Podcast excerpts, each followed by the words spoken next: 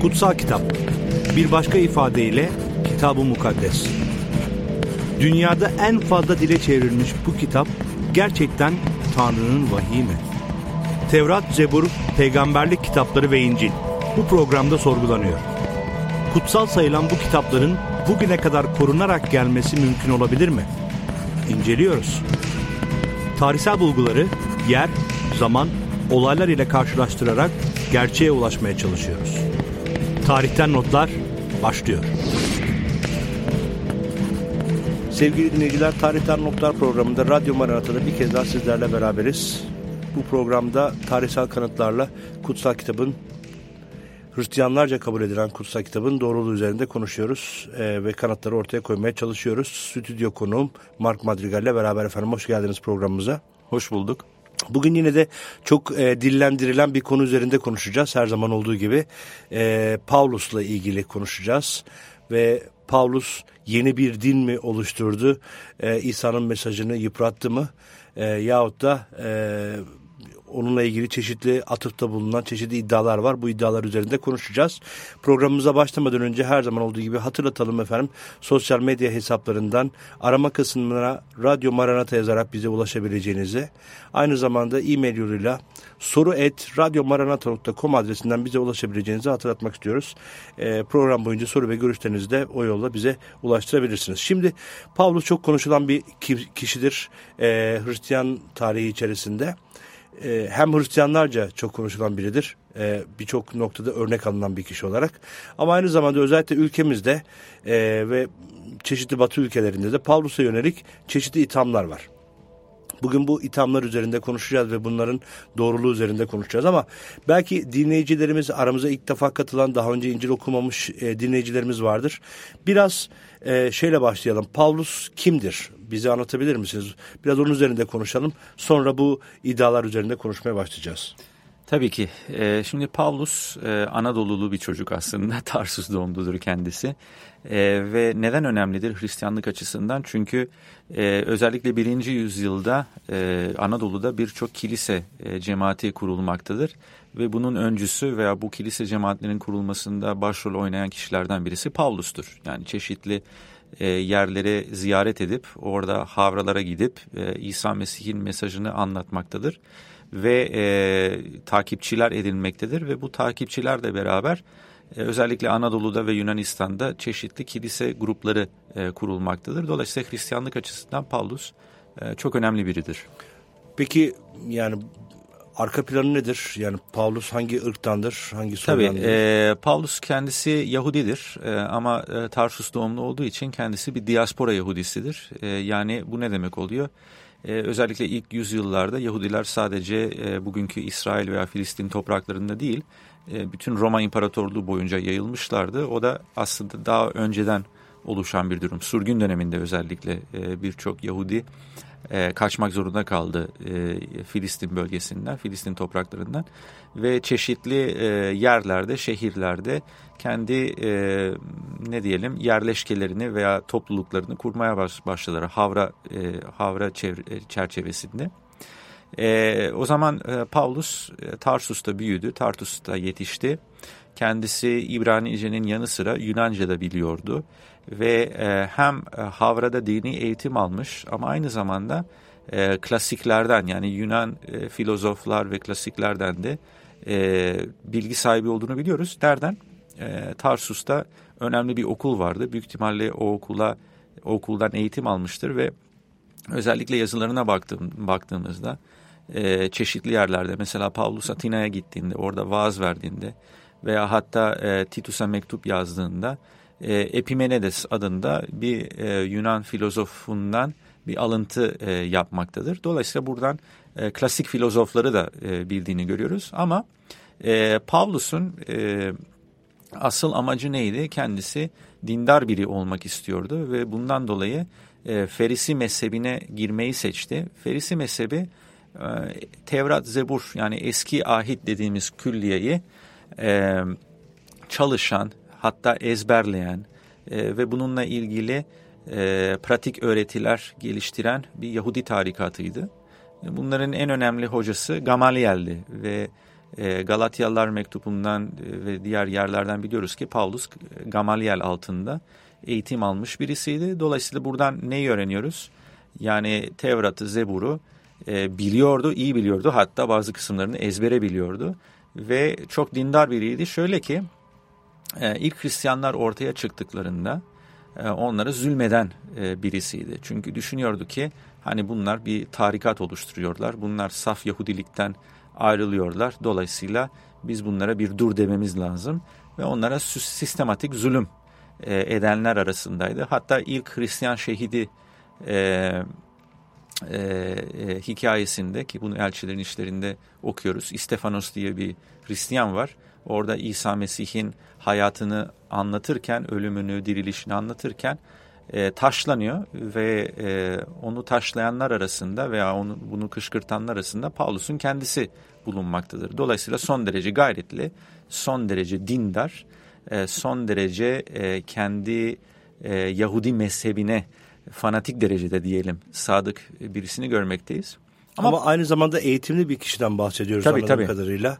Yani rastgele bir şeyleri iddia eden bir kişi olmaktansa işte bu aldığı eğitimlerle hem dini olarak hem de kültürel olarak da kendini geliştirmiş bir kişiden bahsediyoruz. Tabii yani son derece akıllı biri. Yani bir kere İbranice'yi biliyor, Aramice'yi biliyor, Grekçe'yi biliyor.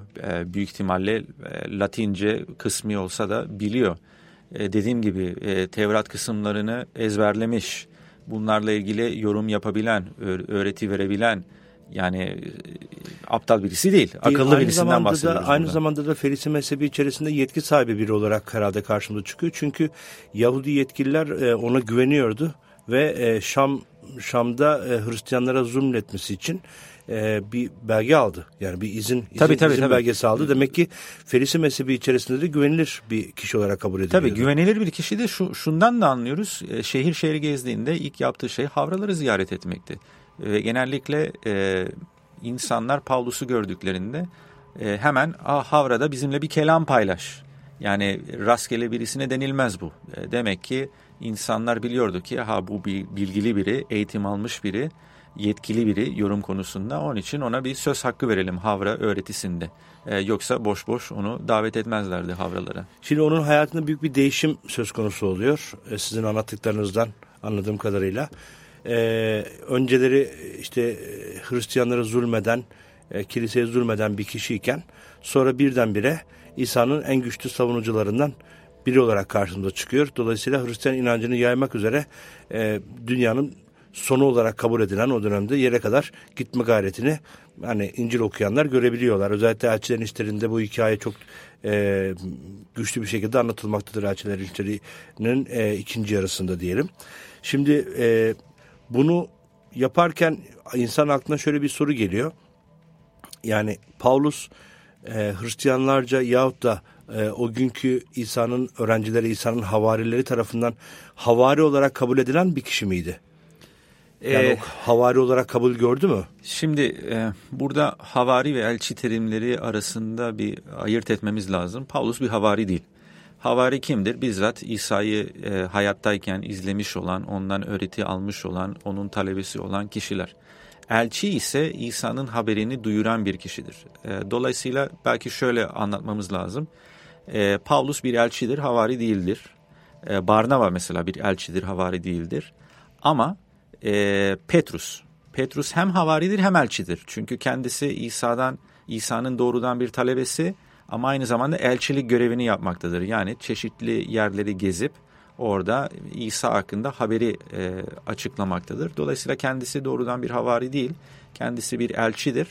Ama kafasına göre bu elçilik görevini de yapmıyordur. Onu da demek lazım. Yani kendisi Petrus'un başı olduğu, Yakup'un başı olduğu bir önderler meclisi, bir konsey tarafından seçiliyor ve böylelikle Anadolu'yu dolaşmaya başlıyor. Yani bir yetki alıyor onlardan. Tabii. Yani bunu Elçilerin İşleri 15. bölümden bu hikayeyi okuyabiliriz. Nasıl Barnaba ve Paulus'un özel olarak Petrus ve diğer 12 havari tarafından atandığını bu görev için. Yani Anadolu'da müjdeyi yayma açısından. Dolayısıyla kendisi kafasına göre bir şey yapmıyordur. Yani bir şekilde yetki almıştır bu havarilerden ve önemli olan burada Pavlus'un hayatı değişmiştir. Yani çünkü bu kadar dindar olan bir kişi, Hristiyanlara zulmeden bir kişi ne oldu da aniden değişti? Yani anlatıya bakacak olursak Şam yolunda İsa'nın bir görümünü görüyor ve bu onu çok etkiliyor. Hatta o görümdeki ses diyor ki bana neden zulmediyorsun? İsa konuşuyor bu görümde. Yani aslında Pavlus Hristiyanlara zulmetmektedir ama İsa'nın görümü ona diyor ki neden bana zulmediyorsun?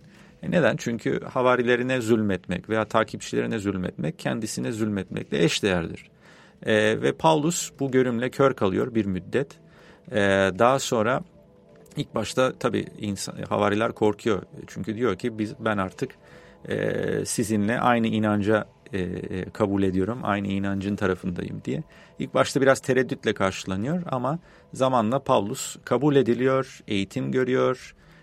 Petrus'la ve diğerlerle tanışıyor ve daha sonrasında kendisi Anadolu'yu, Yunanistan'ı, İtalya'yı gezerek İsa'nın mesajını yaymaya başlıyor. O zaman Pavlus için bir elçi ifadesi kullanmak daha doğrudur. Havari kesinlikle ifadesi kullanmak biraz farklıdır. Şimdi Elçilerin İşleri 1. bölüm 21. ayette bir hikaye anlatıyor 1. bölümde. Tabi İsa göğe alınıyor, göğe yükseliyor.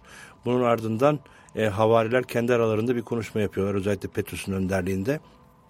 Bu da önemli bir nokta. Sizin anlattıklarınızla paralel de gidiyor aslında orada. Çünkü İsa'nın seçtiği 12 havari vardı. Onlardan biri İncil ifadelerine göre kendisine ihanet etti. Yahuda İskaryot. İsa'ya ihanet etti. Dolayısıyla 12 havari 11 havariye düştü. Ama 12 havari önemli bir noktaydı.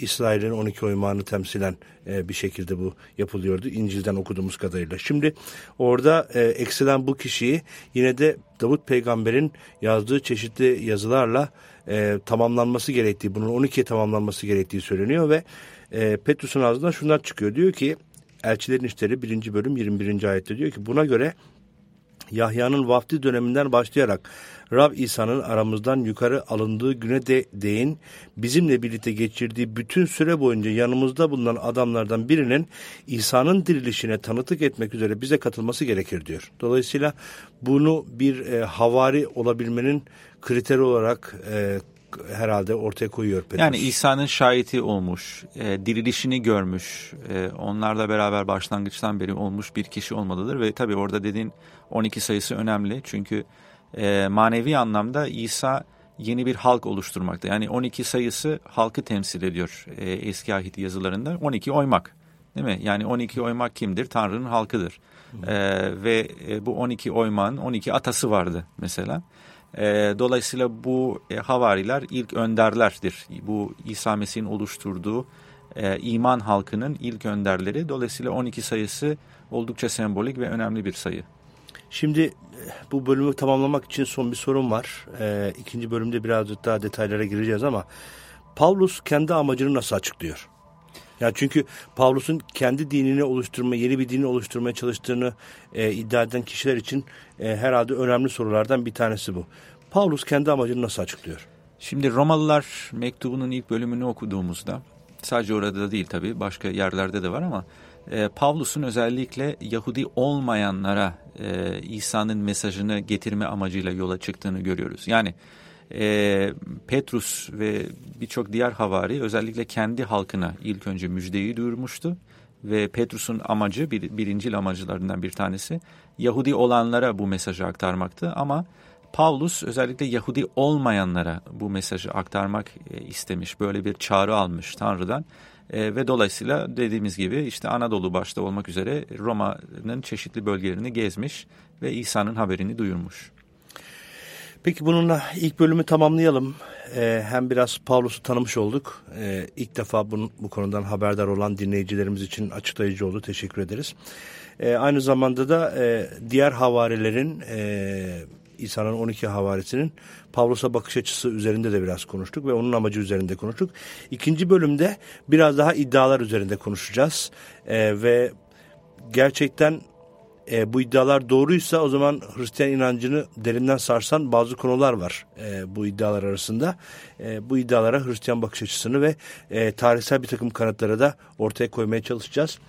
Efendim sosyal medya hesaplarından bize ulaşabileceğiniz bir kez daha hatırlatmak istiyorum. Arama kısmına Radyo Maranata yazmanız yeterli olacaktır. Aynı zamanda soru@radyomaranata.com adresinden de bize ulaşabilirsiniz. Soru ve görüşlerinizi bize bildirebilirsiniz diyelim.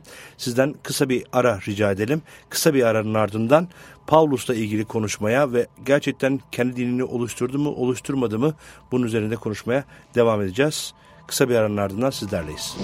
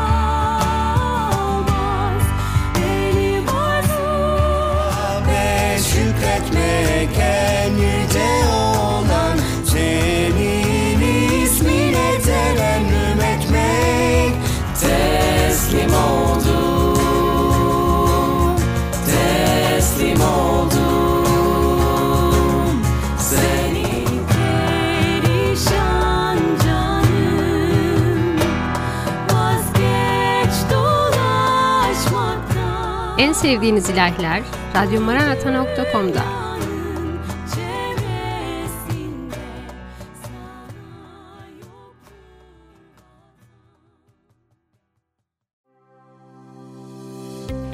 Kıskançlık, sabırsızlık ya da iletişim problemleri mi yaşıyorsunuz?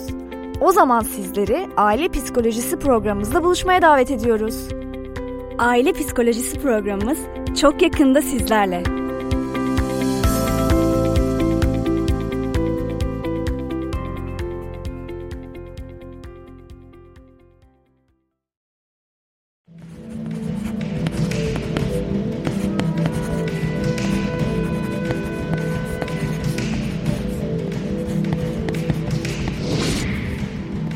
Sevgili dinleyiciler, kısa bir aranın ardından Radyo Maranata'da Tarihten Notlar programında tekrar sizlerle beraberiz. Konuğumuz Mark Madrigal ile beraber Pavlus hakkında konuşuyoruz. Pavlus kendi inancını, sistemini yarattı mı? Aslında Hristiyanlık gerçekte böyle değildi. Bu Pavlus tarafından yaratılmış bir din midir? Üzerinde konuşmayı sürdürüyoruz. Şimdi ilk bölümde biraz Pavlus'u tanıdık. Hem onun bakış açısını hem de aynı zamanda havarilerin ona bakış açısı üzerinde biraz konuştuk. İlk defa yayınımıza katılan dinleyicilerimiz için, daha önce İncil okumamış dinleyicilerimiz için açıklayıcı bilgiler verdiniz. Şimdi ikinci bölümde birazcık daha derine inmek istiyorum. Özellikle ilk soru şudur.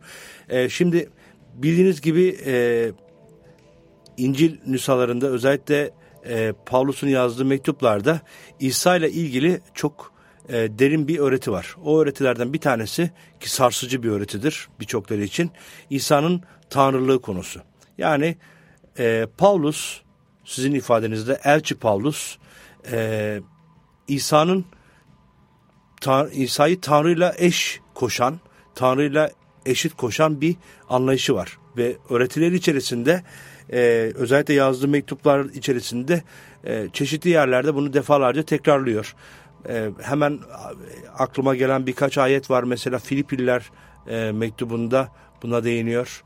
İşte Mesih İsa Tanrı özüne sahip olduğu halde Tanrı'ya eşitliği sımsıkı sarılacak bir hak saymadı diyor mesela Filipililer 2. bölümde. Bunun gibi mektuplar içerisinde İsa'nın tanrılığına yönelik söylemler var. Fakat özellikle bizim toplumumuzda İsa ile ilgili bir peygamber olma inancı söz konusudur. Şimdi bu Pavlus tarafından yaratılan bir söz müdür, bir durum mudur? Yani Pavlus'un icat ettiği bir söylem midir İsa'nın tanrılığı?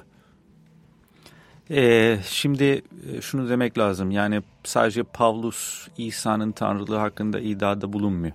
Yani böyle olsaydı belki diyebilirdik. Evet, bir şekilde Pavlus bunu icat etti ama bence ilk önce İsa'nın kendisine bakmak lazım. Yani İsa iddialarda bulundu bir kere kendi ilahi kimliğiyle ilgili.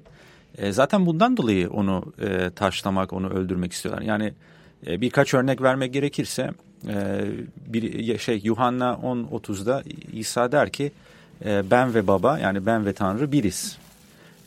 Şimdi ben bazen YouTube'da görüyorum bazı İslami ilahiyatçılar ve yorumcular bunu şöyle yorumluyor. Yani orada İsa Mesih Tanrı olduğunu demiyor. Hani ben ve Baba hani aynı yolda ilerliyoruz ve aynı takımdayız gibi şeklinde yorumluyorlar ama bu yanlış bir yorum. Neden? Çünkü 2-3 ayet sonrasında halk İsa'ya seslenirken diyorlar ki biz seni mucizelerinden ötürü taşlamak istemiyoruz.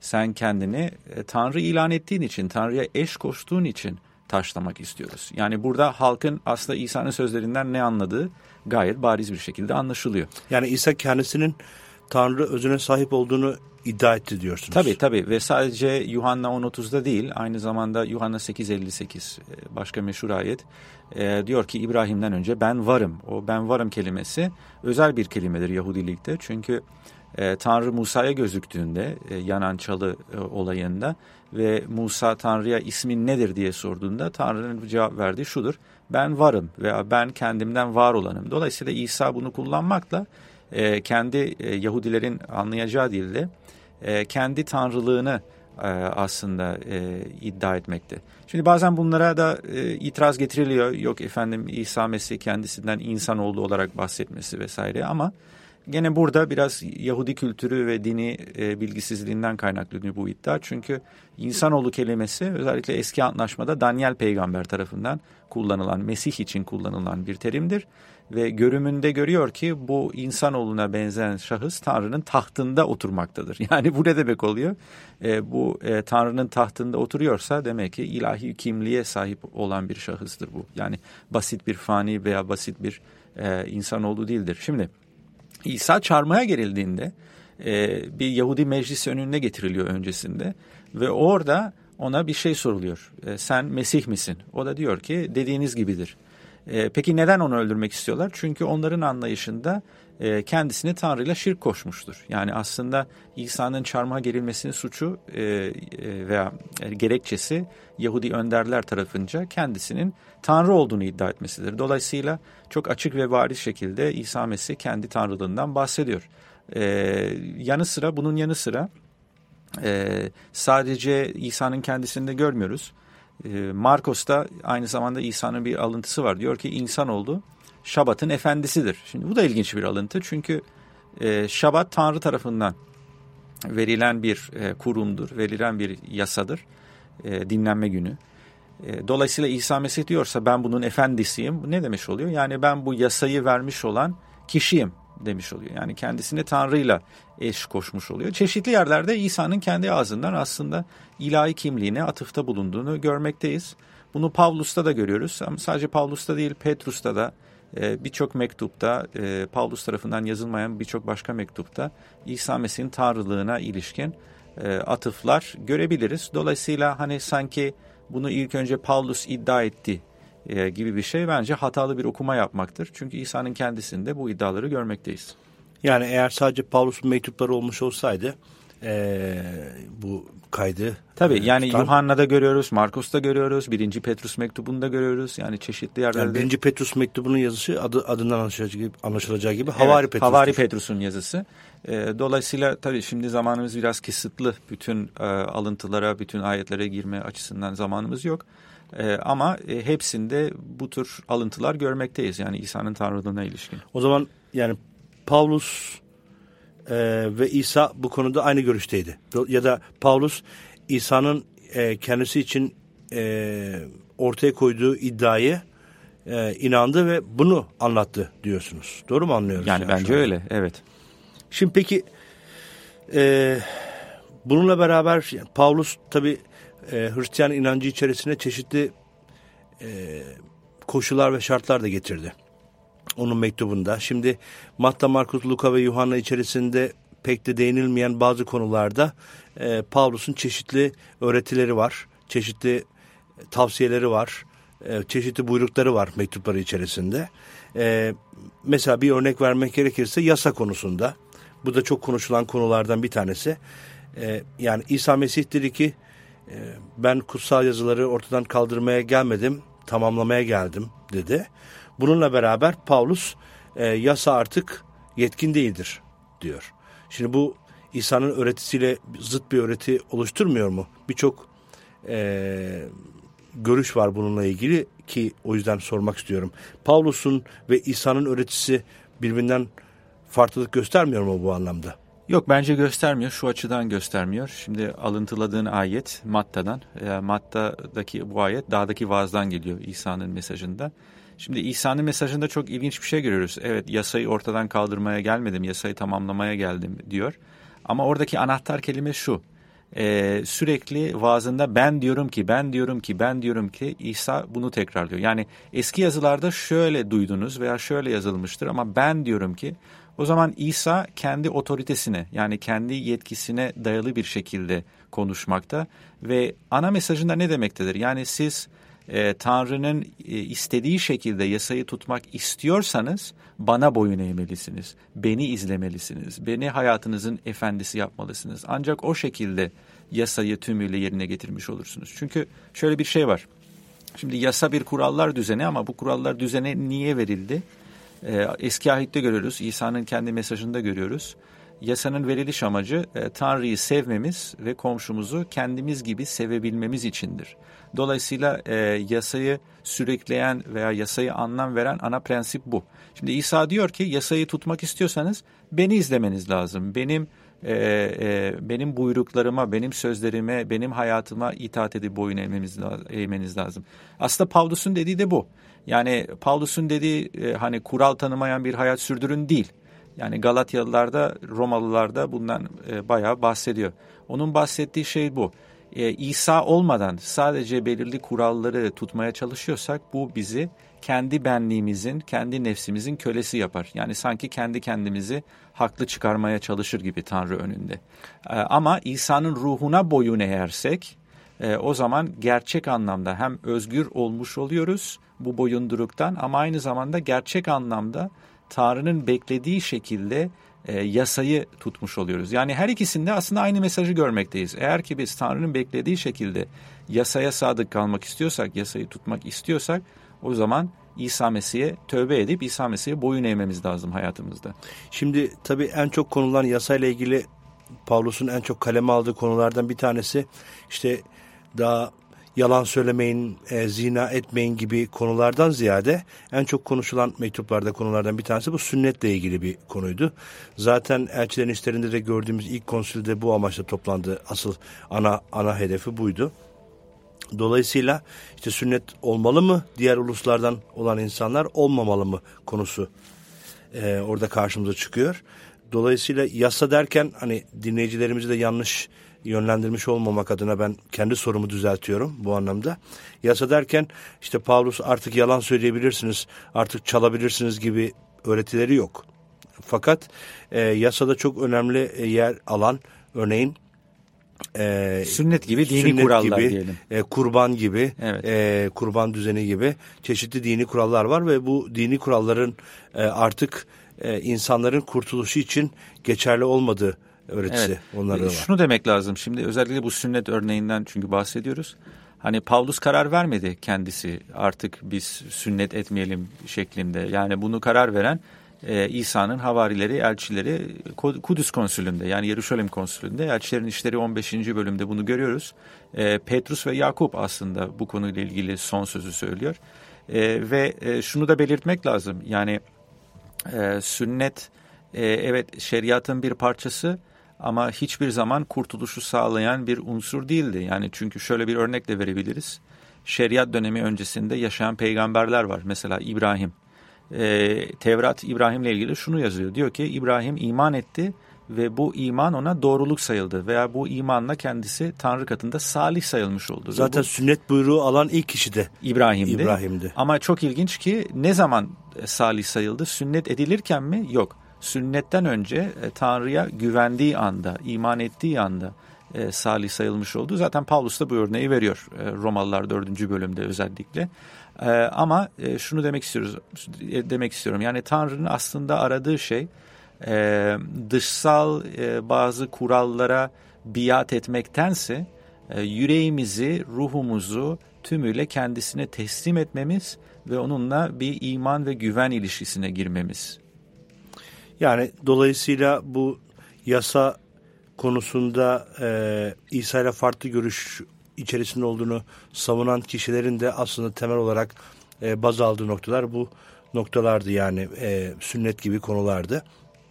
Yoksa herhalde Hristiyanlar için de yalan söylemek, ne bileyim zina etmek, ama bunu, adam öldürmek. Bunu açmak önemli bir konu. Çünkü bazen insanlar zannediyor ki yani Hristiyanlar hiçbir kurala biat etmiyor. Hani sanki her şey serbest, her şey mubah Hristiyan için, ama öyle değil. Hristiyanın ahlak standartı çok yüksektir. Yani sırf Hollywood filmleri izlediğimiz için hani Hristiyanlar böyle yaşıyor diye düşünmeyelim. Çünkü filmler farklı, gerçekler farklı. Yani aslında ben Amerika'ya gittiğimde şunu fark ettim. Oradaki insanlar birçok konuda buradaki insanlardan çok daha muhafazakar. Yani anlatıldığı gibi değil. Dolayısıyla aslında Pavlus'un mesajında hani siz istediğinizi yapabilirsiniz gibi bir mesaj yok. Tam tersine siz Mesih'in kölesi olmalısınız. Yani kendisi de diyor ben Mesih'in kölesiyim diyor. Dolayısıyla onun özgürlük bahsi aslında tümüyle Mesih'e boyun eğen bir hayattır. O zaman tam da yeri gelmişken şununla bitirelim belki bu konuyu. Mektupların genel amacı neydi? Pavlus'un yazdığı mektupların genel amacı neydi? Orada vermek istediği mesaj neydi? Bu yanlış anlaşılmaları hani üzerinde konuştuk. Ama asıl anlatmak istediği Pavlus'un neydi? Tabii ki her mektubun içeriği çok değişik içeriğe sahiptir. Zamanımız her biri üzerinde konuşmaya elverişli değildir. Ama bununla ilgili radyomuzda farklı programlar var. Fakat genel olarak Pavlus'un vermek istediği mesaj neydi? Neyi anlatmak istiyordu? Şimdi aslında tabii mektuplar çok kapsamlı bir konu ama birkaç kategoriye onları bölebiliriz. Genel mektuplar var kiliselere yazdığı. Bu mektuplar genellikle kilisede var olan yanlış bir öğretiyi veya yanlış bir düşünceyi düzeltme açısından yazılmış mektuplardır. Hapis mektupları var. Ev hapsi geçirdiği bir dönem var Roma'da. Ve o dönemde 4-5 tane mektup yazıyor. İşte Efesliler, Kolosliler, Filipiler, Filimon gibi. Ve oradaki konular daha çok o hapis döneminde nasıl sevinçli, nasıl neşeli kalabildiği ve bundan kiliselerin teşvik alması için yazdığı mektup serileridir. Ve daha sonra bireysel mektuplar var. Özellikle Timoteus'a ve Titus'a yazılan. Bu genç önderlerin kilisede hangi konulara dikkat etmeleri gerektiği ve hangi kriterlere göre önderler seçmeleri gerektiği konusunda yazıyor. Dolayısıyla belki 3 ana başlık altında Pavlus'un mektuplarını özetleyebiliriz. Peki çok teşekkür ederim bizimle paylaştığınız için, en azından Hristiyan bakış açısını ve Hristiyan'ın aslında Pavlus'a ve onun elçiliğine, havariliğine bakış açısı üzerinde konuştuk. Birçok iddia üzerinde de konuştuk bugün ve inanıyorum ki dinleyicilerimiz için yeni bir perspektif oluşturmuştur bu konuştuklarımız. Çok teşekkür ediyorum programımıza katıldığınız için. Ben teşekkür ederim. Değerli dinleyiciler, bize ayrılan sürenin sonuna geldik. Radyo Maranata'da Tarihten Notlar yeni programlarla sizlerle beraber olacaktır. Soru ve görüşlerinizi @radyomaranata yazarak sosyal medya hesaplarından ya da soru@radyomaranata.com e-mail adresinden bize ulaştırabileceğinizi hatırlayalım. Bir sonraki programda görüşmek dileğiyle efendim. Hoşça kalın.